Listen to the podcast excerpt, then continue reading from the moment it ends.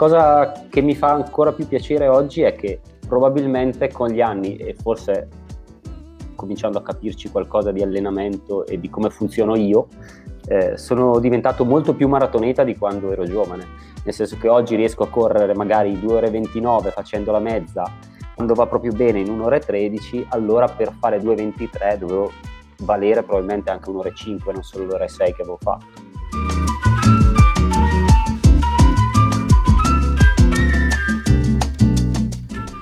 Questa è la voce di Tito Tiberti. Tito è il team manager della nazionale italiana e coach di diversi atleti, tra cui, pensate, il vicecampione del mondo di corsa in montagna Francesco Puppi. Tra l'altro, se vi ricordate, eh, Francesco è stato nostro ospite in questa rubrica, è stata una bellissima conversazione, vi invito a cercarla su YouTube.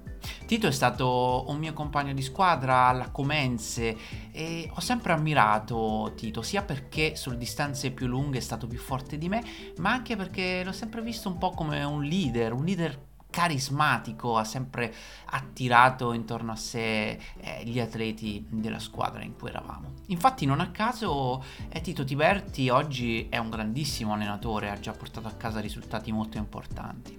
Eh, con lui parliamo del suo passato, del presente, ma soprattutto del futuro. Ci racconterà eh, il suo passaggio eh, da atleta di buon livello a grande allenatore. Parliamo di maratona, Eh, ma non solo. Vi consiglio vivamente di ascoltare questo podcast fino alla fine, perché ci sarà una chicca finale. Io sono Simone Luciani e questo è il podcast di Esco a Correre. Esco a Correre è una community per runners con la missione di aiutare le persone a cercare e trovare la loro migliore versione proprio attraverso la corsa. Siamo su YouTube, eh, Esco a Correre, su esco a correre punto com, su Facebook con un gruppo eh, ad invito che si chiama Esco a Correre Club, cercatelo e, e fate richiesta per accedere. Comunque, se volete sostenere questo progetto potete farlo acquistando uno dei bellissimi scaldacollo, bandane multiuso che potete trovare su esco a correre punto com slash shop, oppure potete fare una piccola donazione sempre su esco a correre punto com, trovate il pulsante dedicato in alto a destra. Ora non vi rubo altro tempo e vi lascio l'intervista. A voi Tito Tiberti.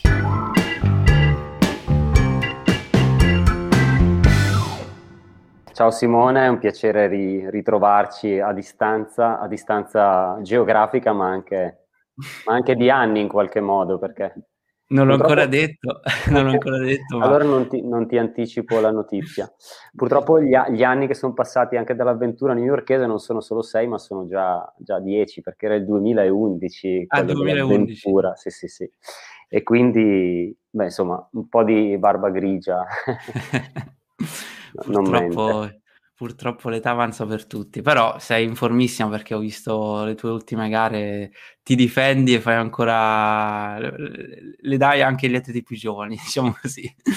Non, non l'ho ancora detto, ma sì, eh, io e Tito Tiberti abbiamo condiviso una maglia, quella della mitica Comense. Purtroppo ha avuto un destino, una squadra che in realtà eh, in Lombardia ha vinto tantissimo tra cross, eh, atletica leggera, era una squadra veramente d'altissimo livello, e abbiamo gareggiato per un po', abbiamo condiviso anche delle, delle gare, campionati nazionali, eh, interregionali, eccetera, qua e là, eh, sia su strada che, che in campestre, quindi bellissimi ricordi.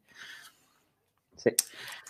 Allora, eh, io ti ho un po' introdotto, mh, tu hai, hai com- come dicevo, avuto un- una bellissima carriera come atleta, eh, di tutto rispetto, e però ora sei anche, eh, diciamo, nel movimento eh, che conta, perché appunto sei diventato team manager della nazionale italiana, eh, alleni uno dei- degli atleti, delle promesse più, più belle eh, del-, del nostro sport, che è Francesco Puppi.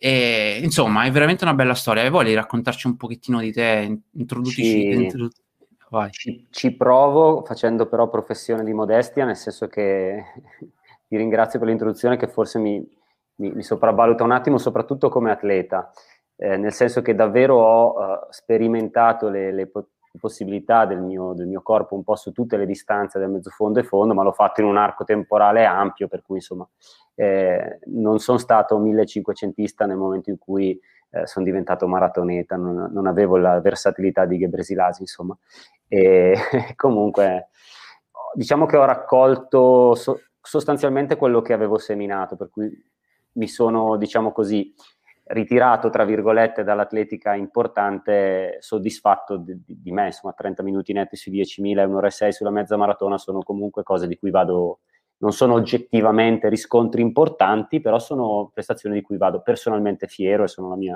la mia piccola vittoria cronometrica, insomma. E continuo a divertirmi a correre, questa è una bellissima cosa. Di giovani, a dire il vero, ne bastono ormai molto pochi. Però nella mia filosofia di, di lavoro come tecnico c'è anche quello di riuscire a essere dentro nel gioco, quindi soprattutto allenando alcune ragazze molto valide mi piace riuscire eh, a stare con loro, letteralmente, nel senso sentire il rumore dei loro passi mentre fanno allenamento è diverso che guardarlo dall'altro lato del campo, essere eh, proprio vicino nell'azione eh, è un vantaggio non indifferente e continuo a coltivarlo finché il corpo mi permette, insomma, di di farcela. Poi eh, sono un fortunato che è riuscito a fare della propria passione il proprio, il proprio mestiere, almeno da qualche anno a questa parte, ecco. E con la Federazione di Atletica, naturalmente, che è l'organo ufficiale preposto al governo dell'atletica leggera, eh, lavoro con le squadre nazionali. Mi occupo sostanzialmente di endurance, eh, correggi la pro- pronuncia inglese se sbaglio, eh, per, per cortesia. E, che vuol dire che mi occupo anche, per esempio, della marcia, non solo del, della corsa, ecco. E, e trovo delle affinità meravigliose nell'approccio di, di tanti marciatori con gli atleti della corsa in montagna. La marcia oggi è una dignità olimpica, la corsa in montagna non an- non, no, o forse non ancora, eh, però condividono un'umiltà di lavoro straordinaria che mi piacerebbe negli anni potesse contaminare altri ambienti. I fondisti sono umili per natura, altrimenti non sarebbero in grado di sopportare determinate fatiche con leggerezza, però tra un ambito e un altro qualche leggera differenza si, si può anche cogliere, insomma. Grazie per la tua modesta, però eh, qualche, qualche risultato io lo voglio dare, poi mi, mi devi correggere perché io veramente l'ho presi dalla, dalla fila perché non me li ricordo tutti, però è un due ventitré in maratona. Questa è la prestazione migliore che, che avevo riscontrato, che hai fatto a Carpi eh, nel duemilasei, che poi hai tante prestazioni comunque intorno a quello, due ventitré, due ventiquattro, eccetera, eccetera. Quindi, insomma, eh, magari io, insomma, io con il mio due quarantuno mi sono contento, cerco di abbassarlo e, e, e, e insomma, ho una missione di vita con la maratona e tu mi dai quasi venti minuti, quindi insomma eh, eh, però ne, ne, prendo, ne prendo più di venti da, da, da, non certo. so, da Kipchoge, quindi siamo, siamo però, pari, equidistanti, diciamo. Però, no, ecco, sì, è un altro risultato che mi fa piacere aver conseguito, naturalmente. La cosa che mi fa ancora più piacere oggi è che probabilmente con gli anni, e forse cominciando a capirci qualcosa di allenamento e di come funziono io, Eh, sono diventato molto più maratoneta di quando ero giovane, nel senso che oggi riesco a correre magari due ore e ventinove facendo la mezza, quando va proprio bene in un'ora e tredici, allora per fare due ventitré dovevo valere probabilmente anche un'ora e cinque, non solo l'ora e sei che avevo fatto, per cui il differenziale la sei un atleta maturo, eh, diciamo così, in tutti i sensi. Guarda, io pr- prima di parlare di cose più, più, più del futuro, eccetera, m- mi piacerebbe, m- mi piace sempre raccontare la storia delle persone de- che, che vengono appunto ehm, a parlare in questa rubrica. Ci racconti un po' come hai iniziato a correre, perché, insomma, un po' la tua storia? Eh, ero piccolino, quindi non ho i ricordi esattamente chiari, chiarissimi. No, amavo molto eh, stare in giro in bicicletta, per dirla brutalmente. Solo che ero un ragazzino con degli occhiali spessi come fondi di bottiglia e era un po' un limite avere questo difetto visivo, per cui pur di farmi stare in giro i miei genitori mi dissero vabbè, andiamo a correre, e papà mi portava a correre in campagna, se la cavava benone papà, però era un ex, un ex calciatore, quindi, e finché non sono riuscito a battere papà in volata, allora lì ho deciso di fare le gare scolastiche e, e tra l'altro vivevamo io sono bresciano e l'accento non tradisce le origini, naturalmente, però in quel periodo, eh, sto parlando delle scuole medie, vivevamo in Salento e, e quindi allora vivevo, studiavo lì e sono stato camp- la mia prima gara è stata la vittoria in un campionato provinciale di Taranto e, e quindi ho rotto il ghiaccio, insomma, laggiù al caldo, per poi invece andare a sperimentare le nostre strade ghiacciate per davvero negli anni, ecco. Nasco così. Hai, hai fatto subito vedere il, il talento che comunque già sì, è, usci- è uscito intorno agli undici dodici anni con la crescita, ecco. Prima ero abbastanza negato per qualsiasi sport, tant'è che sarebbe stato naturale provare a inseguire, eh, seguire le orme di papà nel calcio, ma non c'era proprio verso di, di raddrizzare un tiro, insomma. E una volta eh, che appunto ti, hai fatto un po' tutta la tua gavetta d'atleta, no? Eh, hai passato diverse, diverse squadre, diverse, hai fatto diverse discipline, diverse distanze, eccetera, eccetera. Come, come si diventa allenatori? Come, com'è stato il tuo percorso? È un percorso di curiosità, nel senso che, come ogni buon atleta, ho sentito negli anni il bisogno di essere seguito da un tecnico. Eh, non sono stato un atleta passivo nel rapporto con il tecnico, per cui ho sempre cercato di indagare le ragioni che stavano dietro al lavoro che facevamo insieme, ed è una cosa che spero passi anche ai miei atleti di oggi. Con alcuni sono certo che accada, con altri forse meno, però eh, con Francesco per esempio questo tipo di scambio, Puppi, questo tipo di scambio è, è costante, salvo momenti difficili di vita, ecco. e, Però appunto da, da atleta curioso e dotato di un minimo di strumenti culturali per comprendere quello che il mio allenatore poi andava a provare a spiegarmi o a condividere con me, ho sviluppato un minimo di consapevolezza, che non voleva dire essere in grado di allenare qualcuno. Fatto sta che poi invece crescendo e rendendomi un po' più indipendente anche per ragioni di vita lavorativa, insomma, rispetto alla presenza costante del mio allenatore, mi sono trovato ad allenarmi magari con... Beh, allora erano persone più, diciamo così, master di me. Eh, io avevo ventisette ventotto anni allora e mi sono trovato ad allenarmi con qualche over quaranta curioso che, correndo un po' con me per, per divertimento, ha chiesto, mi chiedeva dei consigli. E così facendo ho fatto due anni di, di improvvisazione, diciamo esperienziale, che vabbè, mi hanno dato soddisfazione nel rapporto con gli amici atleti, ma soprattutto mi hanno messo di fronte ai limiti della, del non studio, ma della, della semplice, insomma, eh, costruzione delle, de, delle capacità da tecnico puramente esperienziale. Cioè sostanzialmente facevo rifare a loro quello che mi sembrava di buono avessi fatto io, e tendenzialmente non è una grande strategia. Quando mi sono reso conto che occorreva superare questo, questo limite molto banale, Ho, mi sono iscritto a un corso istruttori al primo livello federale, che è un corso relativamente semplice ma comunque serio, e ho intrapreso i vari step della, della, della formazione da tecnico. Nell'arco dal duemilanove ad oggi ho, insomma così, conseguito i quattro livelli possibili da, da tecnico. Oggi, anzi da poco più di un mese, sono tecnico di quarto livello europeo, che non vuol dire che io sia bravo, ma significa che senz'altro mi sono mi sono impegnato nello studio, ecco. Assolutamente. Eh, io ho dei bei ricordi di te, perché abbiamo eh, quando, quando abbiamo gareggiato insieme, eh, ti ricordo come una persona estremamente eh, socievole, e tutti erano innamorati di te in squadra, e c'era, c'era un po' questo fascino. Eh, quanto è importante questo questo aspetto, questo il lato umano per, per un allenatore come quello che sei diventato tu poi negli anni?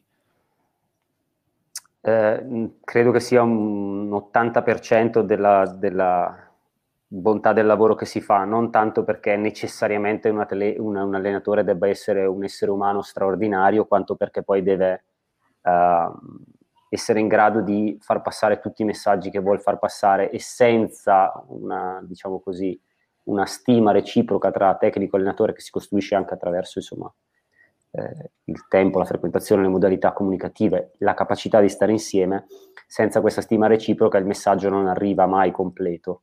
Bisogna che l'atleta creda nel, nel, nel proprio tecnico e creda in quello che gli viene, insomma, eh, consigliato, ecco.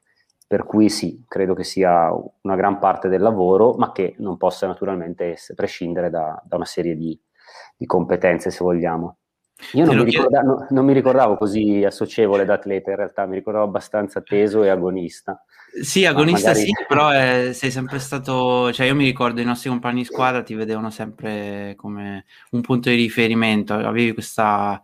Eh, questa attrazione importante secondo me tra, tra noi atleti, eh, perlomeno io questo ricordo, poi è, è vero che è meglio, un... meglio così. e, e poi um, un'altra domanda che ti volevo fare, perché anch'io ho intrapreso um, il, il percorso di coach, ma non per fare il coach, infatti non, non alleno e non penso di farlo, ma un po' perché mi piace divulgare, sai che c'è questo canale, ne parlo, e, e soprattutto l'ho fatto per me stesso, un po' a livello egoista, diciamo, nel senso che mi piace tantissimo esplorarmi, capire i limiti e migliorare come atleta, perché io mi reputo e mi reputerò sempre un atleta anche a ottanta anni, se, se avrò la, la possibilità di farlo.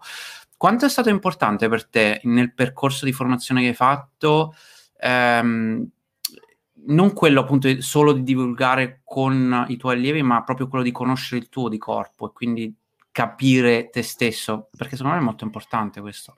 Guarda, c'è un elemento fondamentale che credo valga per tutti i tecnici, allenatori di qualsiasi disciplina, che è la necessità di conoscere una cosa per poterla spiegare a fondo. Eh, se io non so quale muscolo mi fa male, se mi carico un bilanciere, uso un, un paragone dalla pesistica che non è ambito mio, però è più facile da, da intuire, diciamo. Se io non so quale muscolo mi duole quando sollevo un bilanciere in uno, in uno strappo e, e non so con quanta intensità deve farmi male perché sia costruttivo e non dannoso, poi non riuscirò davvero a spiegarlo all'atleta, a, a insegnargli il gesto, il gesto corretto e completo. E in questo senso ave- essere stato un atleta, aver sperimentato su me stesso le metodologie di allenamento è stato determinante. Detto questo, non è un sistema particolarmente intelligente di autogestione, però se eh, nel percorso di formazione eh, vengo a conoscenza di eh, mezzi di allenamento che mi sembrano, che sono magari innovativi, sui quali però nutro dei dubbi per una serie di ragioni, prima di somministrare uno stimolo di allenamento a un mio atleta, eh, lo testo su me stesso, e non sempre con risultati straordinari, e qualche mal di gambe me lo sono portato a casa più di una volta, però ecco, in questo senso poter essere ancora vagamente atleta è, è, è, aiuta, insomma, aiuta. Eh, infatti ti, ti volevo chiedere proprio questo, hai riscontrato qualche miglioramento? Ovviamente tenendo in considerazione l'età, però si migliora anche, eh, anche se l'età avanza, insomma, che, di cui ti senti fiero, che magari cose che prima sì. non, non conoscevi perché l'allenatore che avevi prima non, non ti aveva trasmesso, cose di questo genere? Um, guarda, oggi sono in grado di, e non credo sia solo un fatto di, di, di maturità, sono in grado appunto di gestire molto meglio tutti quelli che sono i metabolismi da maratoneta di quanto non, non fossi da, da atleta. Certo, da atleta ero un maratoneta relativamente precoce. Perché? Perché io ero maratoneta negli anni in cui si pensava ancora che la maratona fosse un approdo da over trenta, io ho fatto l'esordio a ventiquattro anni, un po' anche improvvisato, e oggi è oltremodo chiaro che si possa essere maratoneti anche a diciannove anni, eh, ce lo dimostrano gli africani ma non solo. Allora no, e quindi ehm, ci si andava forse coi piedi, cioè come de- insomma, troppo leggeri con le metodologie specifiche da maratona per, non, per timore reverenziale magari di intaccare quelle che erano altre qualità tipiche dell'atleta un po' più giovane. Insomma, oggi, eh, oggi questo tabù, tra virgolette, questo falso mito è sfatato, per cui il maratoneta può evolvere direttamente dalla strada verso la strada, e non, non dovendo passare per forza da, dal tartan, dallo sportflex della pista, insomma. Certo, ci, ci racconti un attimo velocemente il tuo ruolo in questo momento, oltre a quello del, dell'allenatore e quello che stai facendo mm. con... Eh, con Puppi, che vabbè, parlo sempre di lui perché lo conoscono già i nostri amici perché è stato qua sì, sì. ospite, però so che sì. non interviene anche altri. Ehm, oltre a questo sei anche team manager, che cosa vuol dire questo? Cosa, qual è il tuo ruolo esattamente? Allora, preciso che fare il tecnico in realtà per me è un hobby, nel senso che non è, non è il mio lavoro, non rientra nel mio, nel mio contratto, è un hobby che mi porta via tutto il tempo residuo che ho e che sono fiero rimanga un hobby nella misura in cui mi permette e permette ai miei atleti di operare una scelta reciproca, per cui io scelgo loro, loro scelgono me. Non siamo legati da degli obblighi contrattuali o, dalla, o dal pagamento di una tabella, no, assolutamente. Per cui il mio lavoro in realtà è team manager. Team manager in senso lato significa che mi occupo eh, di tutta quella che è la logistica delle, delle squadre nazionali di mia competenza. Logistica eh, relativamente a eh, impegni diretti alle squadre nazionali, quindi, non so, campionati mondiali di mezza maratona di Gdynia a ottobre, eh, tutto quello che era il comparto viaggi, alloggio, vabbè, iscrizioni, procedure eh, di burocrazia varia legate alla federazione che diventa il tramite come se fosse la società, la super società degli atleti, eccetera, eccetera, passano un po' dal, dal, mio, dal mio coordinamento, eh, che per fortuna non vuol dire che devo fare i biglietti aerei per la Polonia quando c'è il mondiale, però insomma eh, che scelgo la tratta, ecco, in buona sostanza. Quindi questa cosa che poi su una scala diversa si applica a una serie di, di raduni, Eh, per esempio, federali, che non sono normalmente i raduni dei, degli atleti di classe olimpica che vengono gestiti poi direttamente dal direttore tecnico, quindi nel nostro caso dal, dal, dal professore amico Antonio La Torre, insomma. Eh, però a livello, diciamo, di atleti che cercano di costruire la, la propria carriera in chiave, insomma, nazionale, maglia azzurra, ecco, poi intervengo, intervengo in varie forme anch'io, insomma. E poi, vabbè, ci sono tanti compitini vari ed eventuali che si collegano al mondo del, del fondo e mezzofondo, perché diventi anche il tramite con, con l'organizzazione degli eventi per quello che riguarda la direzione tecnica federale, in qualche modo. Wow, che bello. Eh, bello, sì. Sì. È un lavoro, un lavoro molto interessante. E tu che sei eh, dentro, in, in due ruoli a questo punto, allenatore di, di, di, eh, di atleti comunque di, di, di ampio di respiro internazionale, diciamo così, e in più appunto coordini tutto quello che devi coordinare con la nazionale, eh, sicuramente ti sarai fatto un, um, un po' un... un'idea di, di dove sta andando uh, il nostro sport e soprattutto come sta evolvendo in Italia e soprattutto la nazionale in generale. Eh, che idea ti stai facendo? Che, che futuro vedi per, um, per l'atletica dal mezzofondo in poi, tut, insomma le discipline che conosci, che, che riesci a, a monitorare in qualche maniera? Ma eh, è chiaro che c'è una, una forma di rivitalizzazione del mezzofondo e del fondo italiano, lo dicono alcuni record, ma soprattutto lo dicono il riempimento delle graduatorie nazionali nelle posizioni di rincalzo, per così dire, no? L'anno scorso in maratona abbiamo avuto, nonostante l'anno Covid, abbiamo avuto il record italiano di Ayob che ha, insomma, così, ha scalzato addirittura Stefano Baldini, eh, però abbiamo avuto anche una serie di buoni maratoneti che si sono affacciati sulla ribalta, diciamo così, internazionale. Non so, faccio l'esempio del campione italiano Giovanni Grano, bravissimo, ha corso in due ore quattordici, se ci spostiamo venticinque anni indietro, venti anni indietro, con due ore quattordici saresti stato, forse non saresti stato il campione italiano, ma sarebbe stato di un livello internazionale medio più alto, una graduatoria, diciamo così, mondiale eh, migliore di quella che, che ha oggi. Perché cosa succede? Il nostro movimento senz'altro si sta rivitalizzando un po'.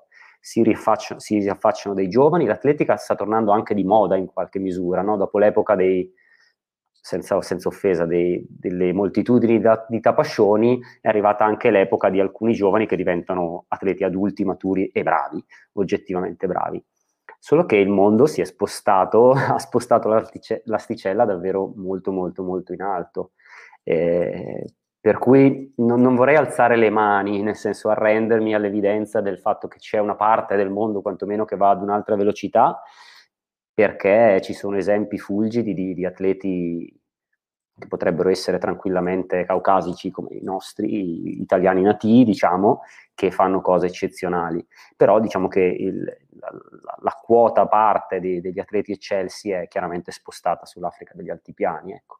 Eh, ciò non toglie che non, non sia assolutamente necessario arrendersi, appunto, alzare le mani, ma sia bello continuare a lavorare per degli obiettivi più alti possibili. Magari per rivincere un, un oro olimpico non, non, eh, ci vorrà un mezzo miracolo oppure un atleta di seconda generazione, come può essere, come mi auguro possa essere Ayob o eh, qualcuno con una storia simile, ecco. Però eh, sì, la globalizzazione anche... è positiva, virtuosa. Sì, an- an- anche se quando Baldini ha vinto il suo oro olimpico non era sicuramente il favorito eh, né in quelle Olimpiadi no, né in no, quella però, però, quel giorno era, però quel giorno era imbattibile. Quindi... assolutamente, sì, sì. questo, questo senza dubbio, è vero. E, e invece la, la corsa in montagna, che è un altro tuo mondo, diciamo, perché appunto eh, il tuo atleta più forte eh, fa della corsa in montagna il suo pane quotidiano, come la vedi? Perché l'Italia è stata al, probabilmente la nazione dominante finché ha potuto, ovvero quando, quando non c'erano gli altri eh, che appunto eh, sia Afri- mondo Africa, ma poi anche gli americani che si sono avvicinati sì, un po' di più a questo sport, però tiriamo ancora forte, cioè c- c- abbiamo una nazionale sì, da paura. Sì, diciamo che siamo stati e continuiamo ad essere una nazione guida. Cosa vuol dire? Che anche se si affacciano atleti non tradizionalmente votati alla corsa in montagna, Eh, le, le, le linee metodologiche di come si prepara la montagna, la corsa in montagna, le dettiamo ancora noi, noi con i francesi, con, insomma con la scuola europea o, o in maniera più ristretta alpina, ecco. E questo fa un po' la differenza, perché è un patrimonio di, di competenze e di abitudini produttive, proficue, consolidate, eh, aiuta a es, a, ad eccellere. È chiaro che anche la corsa in montagna in generale ha alzato l'asticella prestativa e, e, e quest'anno mh, gli appassionati scopriranno che si alzerà facendo uh, un salto altissimo, improvviso, perché avremo il primo mondiale della storia, cioè un'evoluzione che si ha da anni con la partecipazione di sempre più nazioni e squadre sempre più competitive. Da quest'anno avremo il primo mondiale unificato di corse in montagna e trail, con più manifestazioni nello stesso mondiale, con una dignità agonistica Eh, ulteriormente certificata dall'intervento di World Athletics, e in un percorso che porterà ad avere un mondiale strettamente World Athletics nei prossimi anni, non, non so dire quanti, ma nei prossimi anni, e, e che rincorre voci di possibilità, di possibilità olimpiche, che sono voci ma fino a un certo punto, nella misura in cui il comparto della corsa in natura più in generale è estremamente attrattivo per il mondo del commercio, banalmente, e per il mondo del turismo, del turismo sportivo. Pertanto eh, l'Olimpiade parigina ha un interesse ad avere una competizione in natura.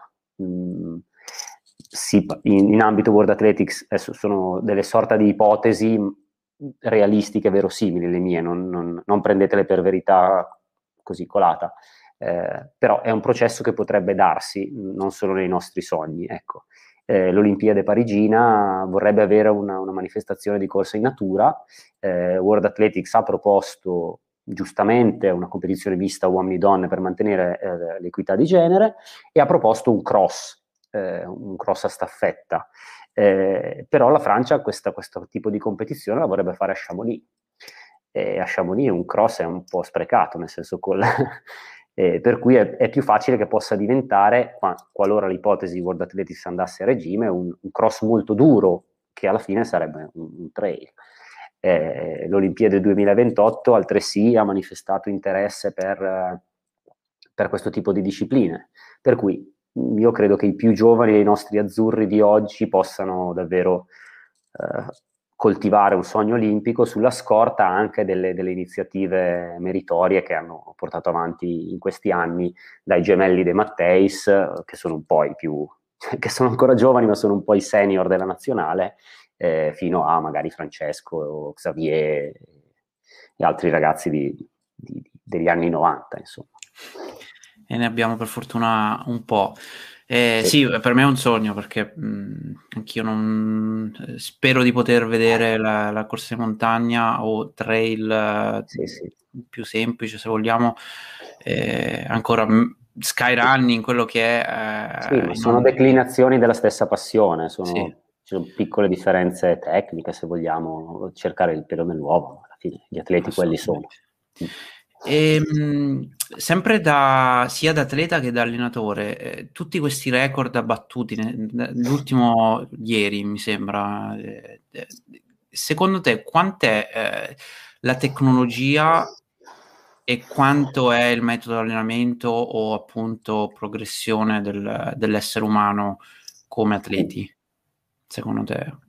Eh, ti devo dire in tutta onestà che una risposta non ce l'ho, non univoca quantomeno, nel senso che senz'altro la tecnologia aiuta. Mm, vabbè, sulla stampa si parla tanto di scarpe, ma anche ovviamente perché sono il prodotto accessibile a tutti noi, mh, poi entrano in gioco anche i diversi fondi con cui sono costruite le piste più, più performanti e nuove, un po' le metodologie, un po' un professionismo spinto con la possibilità di, insomma, di, di, di allenamenti che magari a un, non so, un Gelindo Bordin dei tempi non sarebbero stati comunque possibili. Poi naturalmente eh, c'è il progresso scientifico, quindi tutto l'ambito, pensando al grande, al fondo vero e proprio, c'è tutto l'ambito della nutrizione sportiva, pensando invece più alla pista, eh, con i suoi traumatismi, eh, c'è tutto l'ambito della, della medicina, della fisioterapia, dell'osteopatia, e chi più ne ha più ne metta, con, con competenze che, che, che raggiungono livelli elevatissimi, anzi, tanto che oggi come oggi un allenatore non... fa fatica a, a pensare di poter gestire un atleta senza avere, non ti dico il fisioterapista in casa, ma eh, un riferimento chiaro e che segua l'atleta nel tempo, insomma, anche dal punto di vista eh, terapico e della prevenzione degli infortuni. Poi appunto c'è tutto il tema della prevenzione degli infortuni, che ha fatto passi, passi da gigante e ha finalmente accolto anche il favore degli atleti, che sono diventati mediamente meno pigri nel dallo stretching alla core stability piuttosto che al lavoro, al lavoro di forza in palestra e quant'altro, insomma. Eh, quindi diciamo che la contaminazione delle competenze utili e possibili nell'ambito sportivo alla fine porta, porta a degli risultati eccellenti. Poi c'è un altro tema che è un po' più, ho adocchiato anche una domanda nella chat, eh, che non so se sia una domanda o una, un'affermazione in realtà.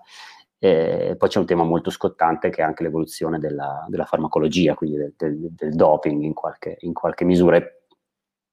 Mi piacerebbe dire che non è un problema, ma lo è davvero, e i numerosi casi che vengono continuamente, insomma, rilevati ne sono, ne sono la testimonianza concreta. Ecco, resto fermo in una, in una, in una convinzione: i campionissimi sarebbero campioni, cioè sono campionissimi da puliti. Eh, credo che il doping sia un, una malattia seria che eh, colpisce però soprattutto le fasce intermedie, eh, vuoi per fame in certi contesti eh, perché diventa una, una cioè il successo sportivo diventa una strategia di, di emancipazione da altre problematiche, eh, vuoi per, per così manie di, di successo di altra, di altra natura, eh, qualche forma di revanchismo un po' antistorico, ecco. Concordo. E, alimentazione, quanto è importante nella tua preparazione degli atleti? Um, è una cosa che eh, fa parte, è uno dei pilastri, eh, di solito lavori con dei colleghi che possono aiutare in questo. Hai studiato te mh, metodologie o... Uh... No, studiato, ho letto parecchio, ma per abitudine non, non tendo a... come dire, eh, sottrarre il lavoro altrui o a spi- fingermi esperto di ciò di cui non sono esperto, per cui cerco di capire, ma non, ma non toglierei mai il, insomma, il lavoro a un nutrizionista. Quello che pretendo sì dai miei atleti è che siano molto sereni a tavola. Eh, sono più preoccupato da, dagli effetti te- deleteri di, una, di, di qualche disordine alimentare che non dagli effetti benefici di una dieta perfetta, insomma, in generale. E per cui il mio ruolo nel, nel, da tecnico è quello di stare attento e accorgermi se qualche ragazzo o ragazza che alleno ha dei problemi con, con la tavola e intervenire. A quel punto sì, a, insomma, ho un paio di professionisti di cui mi fido e a cui cerco di affidare i miei atleti mh, all'occorrenza, insomma. Uh, per esempio, visto che l'abbiamo citato n volte, Eh, Francesco, non è, che, che è pure l'atleta più rappresentativo che seguo, non è, non è assistito da un nutrizionista eh, stabilmente, ma con una nutrizionista molto brava, che mi piace anche citare, Elena, Elena Casiraghi, eh, a un certo punto ha fissato tutta una serie di criteri per una, per una buona alimentazione da sportivo. e gestendo, gestendo insomma la propria alimentazione in maniera autonoma, ma con dei paletti fermi, essendo lui molto rigoroso soprattutto nei periodi in cui ha in mente un obiettivo, è un sistema che, che funziona, insomma. Per cui non vedo perché dovrei complicare ulteriormente il quadro. E poi se vuoi ti, però ti faccio una pausa, vi racconto un po' del concetto di, di identità multiple del, degli atleti, insomma, soprattutto per i non professionisti.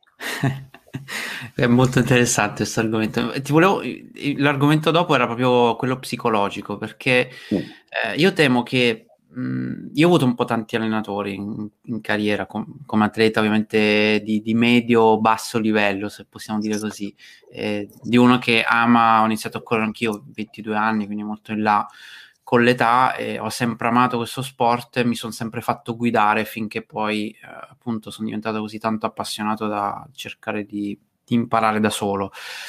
Eh, quello che però ho notato è che in Italia tanti allenatori, ahimè, eh, guardano molto la tecnica di corsa, la tecnica, la tabella, eh, però a livello psicologico, perlomeno quelli che ho avuto io, sono molto deboli. Io la senza- non ti conosco sotto questo aspetto, ma ho la sensazione, ho, ho visto qualche video, poi ho parlato con Francesco eccetera, che tu invece sei proprio l'opposto, cioè che lavori tanto di testa, è vero? Come... come... Mm, anche qui non ho una risposta chiara, nel senso che la, il mio punto cardine è... Quanto è importante per te? No, facciamo così. Tanti, perché... Tantissimo, perché senza la volontà di fare determinate fatiche non, non, non farai quelle fatiche, pertanto non raggiungerai dei... dei risultati successivamente, per cui l'aspetto mentale è oltremodo determinante. E, però chi raggiunge... Allora io eh, non alleno ragazzi gi- giovanissimi, cioè tutti, tutte le persone che alleno sono maggiorenni, non ho mai allenato i giovani, anche se in realtà col corso istruttori, cioè il primo livello, ti abilitano all'allenamento del, del settore giovanile. Eh, io nel tempo ho sempre pensato che per allenare un, un ragazzo, un bambino, tu debba essere il più bravo tra, tra quelli bravi, perché con un, con un bambino fai cose straordinarie, ma fai anche dei disastri incredibili.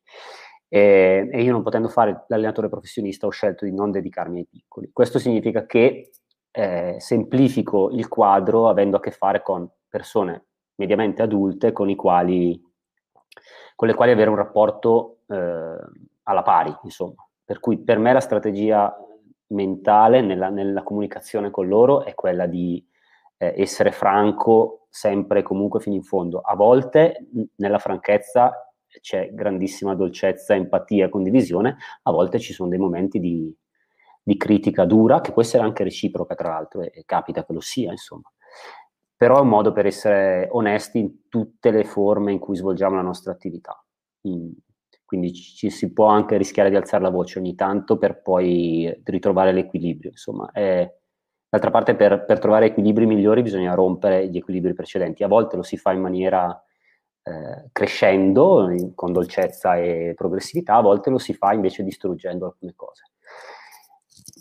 Per fortuna, o, o, quelli momenti di distruzione creativa non sono mai stati di distruzione totale, per cui nel rapporto con i miei atleti c'è ancora una continuità straordinaria. Ora, i miei atleti sono dodici persone, non ne seguo centoventi, ecco, quindi eh, extra lavoro, è abbastanza impegnativo seguirli, ma eh, sono persone con cui poi anche il rapporto affettivo diventa una, una chiave di lettura, insomma, eh, del, de, di tutto il percorso che facciamo insieme, dello scegliersi, come ho provato a dire prima. Eh, Detto questo, non ho mai fatto lavorare i ragazzi con uno psicologo sportivo, pur avendo avuto in carriera tra i miei atleti migliori uno che oggi fa lo psicologo sportivo. e, ma non perché non ne riconosca la professionalità o perché voglia surrogarla, cosa che ho già detto non, non sono abituato a fare. Eh, semplicemente perché eh, gli atleti che, che ho la fortuna di seguire sono, sono anche altro nella vita. Uh, sono dei lavoratori, degli studenti, alcuni sono dei lavoratori e anche dei genitori, e c'è poco spazio, eh, c'è poco spazio per fare tutto, e bisogna tante volte scendere, non a compromessi, ma tornare a non perdere di vista le radici fondamentali. Tu prima mi raccontavi di, di allenatori che danno tanto peso alla tecnica di corsa, ma fanno benissimo dare tanto peso alla tecnica di corsa, il problema è che bisognerebbe avere il tempo per fare tutte le cose che fanno benissimo, quindi fare tutto il volume di allenamento che serve, che è già una montagna di tempo, più la tecnica di corsa, più eh, lo stretching e le strategie antinfortunistiche, più una, un'assiduità straordinaria nel, nel rivolgersi al fisioterapista, più le strategie nutrizionali, quindi anche i controlli periodici, più, li ho messi in ordine casuale, non di importanza, eh, l'assistenza da parte di, di uno psicologo dello sport, piuttosto che di un mental coach o quant'altro. Sempre avendo la sicurezza che le persone con cui ci rapportiamo siano davvero competenti, perché poi, tornando alle radici, uno dei quelli che ritengo i mali del, del, del nostro sport in, particol- in particolare è che abbiamo pletore di istruttori della qualunque formati con corsi da due e mezzo giornate che, che magari sono promossi da un ente di promozione sportiva che in generale fa un'op- un'operazione straordinaria di promozione dello sport, ma nello specifico cade sul, cioè annega in un bicchiere d'acqua, sostituendosi magari a, ai soggetti deputati alla formazione del CONI, che possono fare invece formazione di alto livello. E, e allora finisce che t- trovi il tecnico che ti insegna a usare i bastoncini per correre in montagna, quando prima dovrebbe insegnare, insegnarti a provare a correre in salita, insomma. Cioè, quello è l'ultimo approdo, non il primo, insomma, ecco. Certo, vero. Eh, secondo te ehm, gli amatori, eh, che siamo un po' tutti noi e tutte le persone probabilmente sono, sono collegate, eh, quanto bisogno hanno effettivamente di, eh, di un allenatore, di qualcuno che li possa guidare, eh, secondo te? Perché ho sentito pareri discordanti su questo, considerando che probabilmente sono tutte persone, appunto, come dicevi tu, che fanno tantissime altre cose, eh, lavoro, famiglia. Certo, ma eh, guarda, un, un tecnico può essere anche semplicemente un occhio terzo, diciamo, no? Esterno rispetto al rapporto tra l'atleta e la corsa, tra il sé e il sé che si, mu- si muove nello spazio, insomma. Per cui è, è così, è un punto di riferimento che diventa importante nella misura in cui ti ti permette di ragionare anche con te stesso sulla bontà di quello che fai.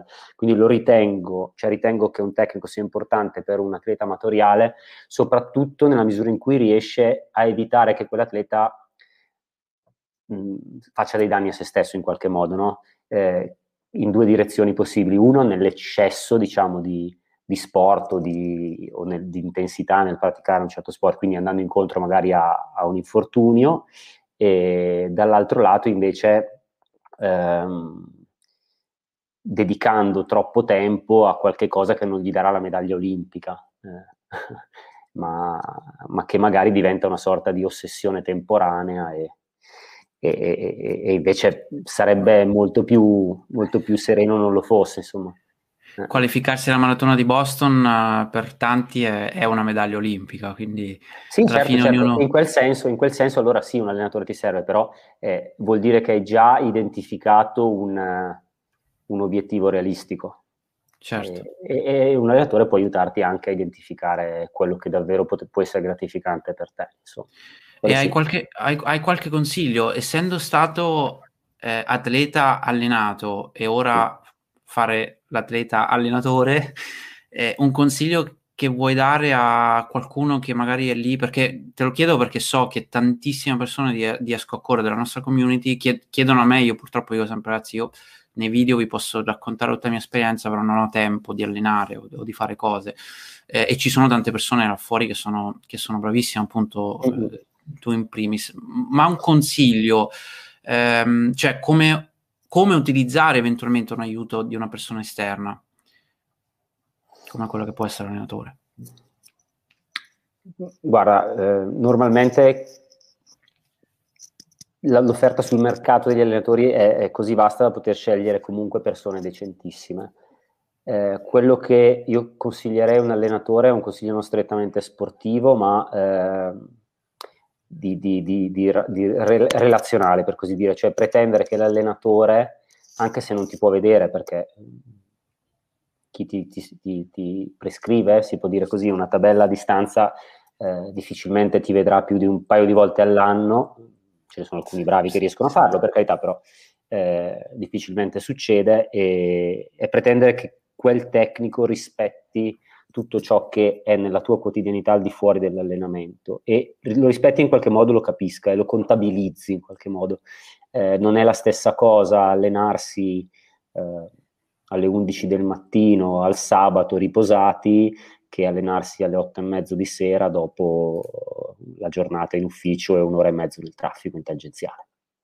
Questa cosa un allenatore deve, deve in qualche modo saperla. Poi può sbagliare dieci volte prima di capire qual è la strada perfetta per quell'atleta, però ci sta già ragionando e ti sta assistendo in una maniera, almeno, almeno nelle intenzioni, appropriata, ecco. Assolutamente. Senti, io ti faccio la mia ultima domanda e poi passo a quelle dei nostri amici, perché ne sto vedendo un po', quindi devo dargli un po' di spazio. Questa, se, se segui il format, è la domanda che faccio a tutte le persone che vengono invitate, eh, ed è una domanda molto filosofica. Che cos'è per te la corsa? Libera. Caspita, eh... Ma dovrei, dovrei rileggere un po' che avevo fatto dopo una maratona, perché dopo le maratone tiri fuori il meglio, perché sei così fulminato da, da andare a, un po' all'essenza. E, no, per me il correre, allora, premesso ancora una volta che ormai non mi ritengo più un atleta, io mi ritengo un ex buon atleta, o un ex quasi atleta, e, e oggi sono solo un corridore, che non è poco, ma è solo un corridore. Però per me correre è, è un viaggio, che è un viaggio estremamente intimo, esperienziale, nel quale a un certo punto finiscono i pensieri eh, così estemporanei della contingenza quotidiana e entrano e si, si entra in pensieri un po' più reconditi, un po' più profondi e, e si rivivono in una maniera un po' più onirica delle, delle situazioni che, che abbiamo amato molto, per cui a me la corsa, soprattutto prolungata, la finisce per regalare questo. E lo fa solo la corsa, perché a me per esempio piace così per hobby, eh, hobby vero, vado parecchio in bicicletta o faccio delle gare di triathlon e cose così, e anche in quattro eh, ore di mezzo Ironman non ho sviluppato i pensieri positivi e di compagnia e quant'altro che sviluppo anche solo in un'ora e mezzo di, di corsa, per cui è, forse è, è, come, è come sarebbe per Federica Pellegrini tuffarsi nell'acqua, il suo ambiente, in quell'ambiente è con se stessa e, e vive la sua personalissima vita e non un'altra. Io non ci credo che tu non ti, ti reputi un semi-atleta, penso che atleti si è per sempre, soprattutto persone come noi che, che viviamo di questo. Io sono un appassionato addetto ai lavori, oggi. Grazie mille per, per aver risposto a tutte le mie domande. Ne ho ancora una, ma la lascio poi alla fine come, come chicca, perché voglio ritornare su quella, su quella New York un po' speciale, diciamo così. Allora, fammi uh, leggere un po' di domande. Daniele, allora, posso, uh, possono atleti più alti di uno e novanta metri essere competitivi a livello mondiale nella maratona, secondo te? Eh... Sì, nella misura in cui i rapporti antropometrici sono quelli da, adatti per un, per un maratoneta. Eh, è chiaro che un atleta più alto di uno e novanta metri, per tanto che sia asciutto, non peserà mai cinquantadue chili, i cinquantadue chili di Gebreselassie. Però sì, soprattutto alcuni bianchi americani dimostrano che anche essere alti non è, non è necessariamente uno svantaggio. Poi certo, eh, noi guardiamo in tv Eliud Kipchoge che ci sembra longilineo, uno stangone, poi ti capita la fortuna di starci accanto, è più piccolo di me che sono uno e settantatré metri, dici aspetta un attimo, allora non ho capito proprio niente di sto sport. E, e insomma, ehm, però, però ecco, diciamo che credo sia, sia una questione di rapporti tra la lunghezza degli arti, di, di, di anche rapporto peso-potenza del, della struttura dell'atleta in generale. Quindi un, un uno e novanta metri longilineo potrebbe anche essere un buon maratoneta, perché no? Un'altra domanda: come imposteresti l'allenamento per correre una gara di corsa in montagna due o tre mesi dopo una maratona? Qua andiamo sul tecnico. Eh. Vinicio, non ti posso rispondere, sarei disonesto a risponderti, nel senso non so nulla, nulla di te come atleta. Ti dico che sostanzialmente è possibile correre una corsa in montagna due o tre mesi dopo una maratona, senz'altro e con soddisfazione, se hai, se hai costruito nel tempo determinate capacità anche di recupero in questo caso, insomma. E poi dipende come hai corso la maratona, ci sono certo. mille variabili, non, non sarei onesto a risponderti. È, è troppo, troppo aperta, troppo mm. generica. Eh, Daniele, ti, questa è una bellissima domanda. Ci puoi dire eh, qual è stata finora la tua soddisfazione più grande come allenatore? Eh, eh, no, è facilissima la risposta, ehm, perché è quella che è arrivata un po' meno, un po' meno attesa, nel senso è stata è ancora Francesco, vabbè, eh, pazienza, buon per lui. Eh, la sua prima medaglia mondiale a ventitré anni, duemilaquindici a Zermatt, in una... in un campionato del mondo lunghe distanze che era un po' una scommessa perché era giovanissimo e, e fare tutti, tutte quelle ore sulle gambe era un po' una scommessa, con un bronzo in rimonta su, su dei keniani, quindi non imbattibili, e con un bronzo in rimonta su dei keniani che e, e io cercavo di raggiungere, tra, stavo facendo servizio per la squadra, quindi come spessissimo capita io non vedo l'arrivo di, di, delle gare dei miei atleti, vedo altre fasi e li assisto in altri momenti. Eh, ho scoperto che Francesco aveva preso una medaglia in rimonta mentre ero su, sul trenino del Bernina, trenino a cremagliera, in mezzo a, de, a delle ignare persone che se ne andavano che se ne andavano per fare turismo, e ho chiamato, e ho chiamato casa, ho chiamato papà, cosa che non faccio quasi mai, piangendo per dirgli questa cosa. E questa credo che sia abbastanza insuperabile come momento, ecco. Anche, dovessi anche vincere medaglie più importanti, cosa che peraltro poi Francesco stesso ha fatto, però quella prima emozione così, così forte, inattesa e pervasiva non, non credo che ricapiterà mai. Sì, immagino, prima volta non si scorda mai, come si dice. Grande, grande. Grandi tutte e due, perché io vi conosco tutte e sì, due. Sì, certo. e, e no, quindi... Poi la fatica la, la fatica la fa lui, io sono... Cioè, lo dico di nuovo senza, senza pre, pre, pretenziosità, io sono la figura di servizio, come, come ogni allenatore poi è figura di servizio. Eh, porta a casa le soddisfazioni, ma eh, la vetrina è per l'atleta ed è giusto che sia così. Daniele ti chiede se esiste un modo per prevenire gli infortuni. Sì, ne esistono moltissimi. Eh, intanto bisogna dis- differenziare le tipologie di infortunio possibili, quindi facciamo tre, tre macro categorie per semplicità, diciamo osteoarticolare, muscolare, tendineo. E Sul, sul muscolare, avere una muscolatura tonica ben allenata, quindi aver fatto tutto un lavoro di forza ben ragionato nel tempo e con sistematicità è un'assicurazione contro gli infortuni. Uh, sul tendineo, avere grosse capacità di, di, di, di lavoro eccentrico normalmente è una, è una grossa assicurazione contro gli infortuni, e, e in generale tutto, tutto ciò che è poi forza reattiva, mobilità e quant'altro diventa estremamente eh, rilevante per prevenire invece gli infortuni osteoarticolari, perché permette di avere articolazioni più mobili, eh, più reattive nel momento in cui ci fosse invece un, un potenziale infortunio da trauma, come una, che ne so, una banale distorsione della caviglia, insomma. Eh, sì, quindi fondamentalmente comunque eh, tutto ciò che appartiene alla categoria del, eh, delle capacità condizionali, quindi principalmente la forza, ma anche flessibilità e reattività e quant'altro. Certo. Eh, Fabio ti chiede eh, se eh, utilizzate il cardiofrequenzimetro negli allenamenti, oppure se, se date sensazione. Eh, a volte, nel senso dipende dagli atleti, dipende da, dalla disponibilità che hanno e dalla, a, a tenersi monitorati costantemente, Uh, oppure solo in dei momenti in cui facciamo magari qualche, qualche piccolo test, non so, banalissimi, quello che possiamo fare a basso costo e con poca disponibilità di tempo sono dei banalissimi quanto utili test con coni, insomma, eh, incrementali, eh, quindi sì, quelli per forza con cardiofrequenzimetro.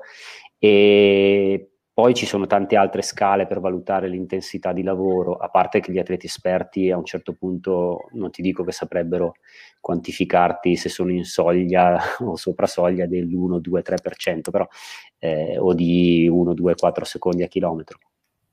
Però ecco, quello che facciamo è monitorare la qualità del lavoro che svolgiamo, che poi tu lo faccia con il cardiofrequenzimetro, eh, che lo faccia con le scale Borger, piedi, tasso percepito di fatica, diciamo, che lo faccia con qualche modernissimo wattametro da scarpa o eh, con altri strumenti, latta, lattacidometro, lattacidometro sì, eh, un po' più complessi, eh, l'importante è avere piena consapevolezza del tipo di lavoro che stai facendo e nel tempo costruisci questa, questa consapevolezza. Il cardiofrequenzimetro è chiaramente lo strumento che eh, unisce mh, in maniera più semplice la precisione di rilevazione e la comodità di utilizzo, a patto che sia un cardiofrequenzimetro serio, nel senso che io sono da, da sempre un cultore di, di Polar, per esempio, non voglio fare pubblicità di Polar perché vi dà un'affidabilità straordinaria sul cardiofrequenzimetro. Oggi anche Polar si evolve con, con il rilevatore da polso che funziona, funziona abbastanza bene, ma non funziona bene, quindi eh, diventa uno strumento palliativo e non, e non davvero funzionale. A quel punto tanto meglio s- sapersi ascoltare. Esatto, sì, perché se anche cinque batti di differenza, come purtroppo capita, batti di differenza sono due allenamenti diversi. Ne, sì, esatto, ne, ne parliamo spesso anche quando mm. ne, nei miei video. Ehm, un'altra domanda su Kylian Jornet: secondo te come fai ad essere così forte? È dotato, si allena tantissimo, si allena bene perché non è un improvvisatore. Uh, la sua forza non credo che sia... Uh, legata a, a, a un singolo sport specifico, perché eh, Kylian è fortissimo ma non è imbattibile, nel senso che capita raramente che venga battuto, ma quando si misura con, con gli altri mostri sacri capita, capita davvero, e quello che a nessun altro capita al mondo è di essere così forte e versatile, quindi così forte in discipline, in discipline diverse. E senz'altro il suo stile di vita, io ho la fortuna di conoscerlo poco, a dire il vero, però insomma, cioè, di persona lo conosco, qualche chiacchiera l'abbiamo fatta ma non abbiamo mai approfondito davvero, però mi è capitato di leggere anche qualche libro e qualcosa, e credo che la sua forza sia nella, nella, nella grandissima costanza e, nella, e nel riuscire ad allenarsi molto e bene anche nei periodi di infortunio, proprio perché questa sua versatilità gli permette di uh, switchare, passatemi il termine pessimo, da, da una disciplina all'altra, ovviando all'impossibilità di fare l'altra, cioè quella per cui eh, riporta qualche problematica magari infortunistica di troppo, ecco. Io ho sempre pensato che, che la vera forza di Kylian, a parte un minimo di talento che probabilmente nel D N A no, ce l'ha, certo, quello certo. È fuori discussione, è, è il fatto che è uno scienziato, cioè lui, leggevo nei suoi libri già quando aveva vent'anni, faceva degli esperimenti sul suo corpo per studiare ogni minimo cambiamento, correre a digiuno per una settimana per capire qual è il momento in cui si finiscono. Eh sì, tutte sì, sì è, quello, è tutto quello che ricomprendevo nel concetto di non improvvisare. Mm. Infatti Kylian non improvvisa. E sono pochissime persone al mondo, eh, neanche eh, che, che si spingono così là. Eh, quindi... Sì, sì. Sì, sì, nessun, nessuna su, una, su discipline diverse, alcune su singole discipline. Mm-hmm. Sì, sì, no, beh, straordinario, cioè non ce n'è un, un vabbè, eh, spesso mi capita di fare delle considerazioni con chi in federazione, per esempio, si occupa di, di atletica tradizionale, chiamiamola così, su pista, e ovviamente l'uomo con il, il numero più alto, più altissimo di follower nel, nell'atletica è ancora Usain Bolt, eh, però dopo Usain Bolt c'è, c'è Kylian. Mm-hmm. È vero che non è solo atletica, perché fa anche altro, però da centinaia di migliaia di follower di distacco a, ai primatisti mondiali delle discipline anche più, anche più belle, spettacolari, dal salto con l'asta al salto in alto e quant'altro. Sì. Eh, guarda, ti leggo questa domanda e poi eh, cerchiamo di chiudere. Eh, Matteo, sì. eh, in una precedente intervista dicevi che un allenatore deve essere ascoltare, ascoltatore empatico, buon eh, comunicatore e filosofo del lavoro. Come riesci nel quotidiano a conciliare tutto questo? Bella domanda. Sbrocco con gli automobilisti quando esco a correre. Eh, no, no, no, no, non mi riesce sempre... Cioè riesco a conciliare queste, queste esigenze perché in realtà sono, sono riconducibili ad una sostanzialmente, cioè a, a dare coerenza al lavoro che si fa e che si fa fare, eh, avendo appunto un rapporto comunicativo alla pari con chi lavora insieme a te. È chiaro che non va sempre tutto bene, nel senso non è che viviamo nel mondo delle favole, insomma, a volte, a volte non ci si riesce, ecco. Poi però a un certo punto cerchi di tirare una riga, fare un bilancio, capire cosa è andato bene, cosa è andato male e correggere un po' il tiro. La perfezione non è di questo mondo, però negli anni si può, si può migliorare un po'. Sì, sbroccare con gli automobilisti, che va sempre anche, bene. Assolutamente. Senti, io eh, voglio concludere eh, ricordando l'episodio di New York, perché è stato, mm-hmm. quindi mi, mi è corretto, hai detto duemilaundici, giusto? duemilaundici. Maratona di New York, ti sei sparato per cinque chilometri, la maratona più bella, tra l'altro c'è cioè per, per Giorgio Conti che... Sì, altro... credo ci fosse anche quell'anno. Lui... un, un nostro grande amico. Eh, che... È anche un mio grande amico, nella vita reale. Ci vediamo un grande, poco, ma insomma. Grande amante di, di New York, anche lui l'ho fatta forse trecentocinquanta volte. E ci racconti quell'episodio, così chiudiamo in bellezza, dai, con un ma sorriso. Eh, sì, io in realtà ero iscritto a quella maratona con un pettorale normalissimo perché, perché mi ero iscritto come, come tutti. Eh, naturalmente ero bravo, ma non abbastanza da essere un'elite a New York. Poi ero stato invece preso da elite a Francoforte la settimana prima, dove avevo fatto un dignitoso due ore e ventiquattro, eh, però è chiaro che sette giorni dopo, non, dall'altra parte dell'oceano, di andare forte non ci sarebbe stato verso, e allora ho detto, beh, ormai sono qui, facciamo una cosa che possa essere sfidante, non divertente, ma sfidante. Ho scommesso con un fotografo italiano che sarei transitato in prima posizione alla fine di, del Verrazzano. La parte più difficile è stata raggiungere la testa della corsa, perché partendo con l'ottomila ho fatto, ho re, realmente stavo molto bene come condizione di forma, per fortuna quell'anno, eh, ero anche più giovane, e ho fatto il mio record sul millecinquecento in salita sul Verrazzano, il mio record in pista l'ho migliorato in salita sul Verrazzano, che al primo miglio sono passato in quattro e ventiquattro e io quattro e otto sui millecinquecento in pista. Ho raggiunto la testa della corsa, sono stato lì davanti per tre miglia abbondanti. Sfortuna ha voluto, per me, cioè sì, è stata una bella vetrina, una goliardata e quant'altro, eh, non, non, niente di più, perché non è stata una cosa davvero eh, tecnicamente di valore, insomma ci sono decine di ragazzi italiani che potrebbero farlo, insomma, è solo che non si trovano lì quel giorno e non gli viene voglia di fare una stupidata. Ehm... La cosa che, la sfortuna che ho avuto è che il mio obiettivo era arrivare il più lontano possibile con la testa della gara per, per sfidare me stesso, ma quell'anno è stato l'anno del record, per cui l'hanno messa, tolto il, proprio il primo chilometro, l'hanno messa, si dice in gergo, l'hanno messa giù durissima, e, e credo sia stata sia la più veloce ma anche la più discussa degli anni, perché oggi, a dieci anni ormai di distanza, se prendiamo le squalifiche per doping, dei primi dieci di quella maratona ne resta uno, e fortunatamente è il vincitore. Tutti gli altri nove, soprattutto quelli che hanno cominciato a metterla giù dura, sono stati squalificati negli anni dopo.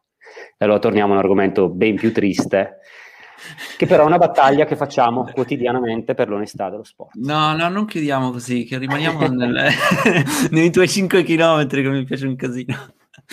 Vabbè, poi questa cosa mi ha dato una certa popolarità, ho conosciuto anche delle ragazze molto carine, tutto qua, no, se si scherza, ma insomma... Poi, che grande, poi... che grande, avrei voluto essere una mosca per essere lì. E... Mi, mi immagino il commentatore americano e dice: ma chi cazzo? No, allora vi, vi faccio ridere, così ti faccio chiudere, chiudere ridendo. Eh, esiste un blog, un blog che è anche un podcast famoso inglese, Marathon Talk, ah, certo. eh, che mi ha dedicato una puntata dopo quella maratona, perché durante la maratona, cioè dopo Sebastian Coe e prima di Anna England, hanno fatto una puntata su di me, cioè da, veramente da, da vergognarsi. Proprio perché durante la maratona videro questo ragazzo con l'ottomilanovecento quaranta e qualcosa davanti e si chiedevano chi fosse. Sono andati a indagare, in, e, era ancora il tempo dei forum, non c'erano ancora altri mezzi particolarmente sviluppati, e, e nel forum a un certo punto cominciavano, alcuni cominciavano a fare il tifo per Tito l'italiano.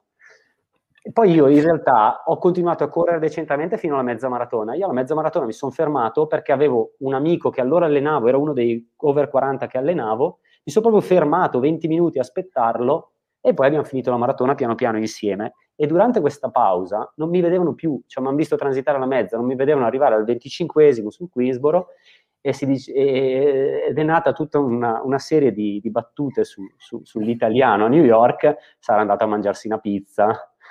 Eh, e poi quando sono ricomparso hanno detto vabbè adesso si ferma a bere il caffè, insomma cose così eh. tra, tra, tra, tra te e Pizzolato avete fatto un casino a New York. eh, anche lui era con la pizza. Diciamo, e... esatto, diciamo in maniera, in maniera diversa. Insomma, in maniera un po' diversa. Prima, prima ha lasciato il segno e poi ha fatto le cose simpatiche, io ho fatto solo le cose simpatiche senza lasciare il segno. Beh, i primi cinque chilometri però eh, più o meno no, uguale. Dai, in realtà nel mio esordio newyorkese sono arrivato ventiseiesimo, che non è proprio da buttare via, insomma. Cioè, cioè chiaro che non è Pizzolato, però quella, quella è una delle, delle maratone, non è quella del mio record, ma è una delle maratone più interessanti che credo di aver corso. Bella, il ventisei New York, quello sì. New York è, per me è, un, è una storia d'amore infinita. Bene. Bene, Tito, grazie mille, è stata una bella ora, mi sono divertito, spero anche i nostri, i nostri amici a casa. E niente, io continuo a seguirti, spero di rivederti presto. Io sono qua bloccato a Londra ormai da troppo tempo e non vedo l'ora di tornare in Italia. Ti auguro il meglio per te e tutti i tuoi atleti e per tutte grazie, le avventure, e chissà, magari ci rivediamo su questo canale un po' più in là, magari con qualche con qualcosa esatto. Se no, se no, credo il sei luglio a Londra c'è la Coppa Europa dei diecimila, Parliament sì. Hill potrebbe essere un'occasione. Se sei qua assolutamente sì. Spero di sì, se no vuol dire che sei senza lavoro. Bene, grazie Bene. mille ancora.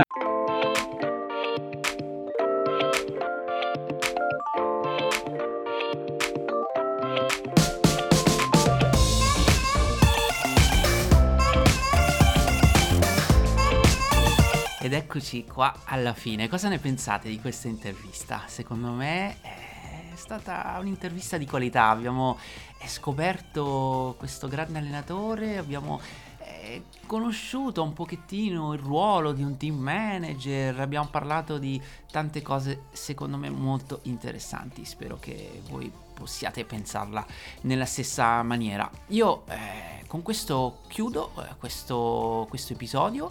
Ci vediamo alla prossima, ne ho ancora un po' eh, da caricare, sono un po' indietro, datemi il tempo, le cose ovviamente sono tantissime, anche perché la community continua a crescere e vi devo ringraziare di cuore. Abbiamo già superato gli undicimila iscritti su YouTube e siete semplicemente meravigliosi. Vi abbraccio e ricordatevi, correte e fate l'amore. Ciao!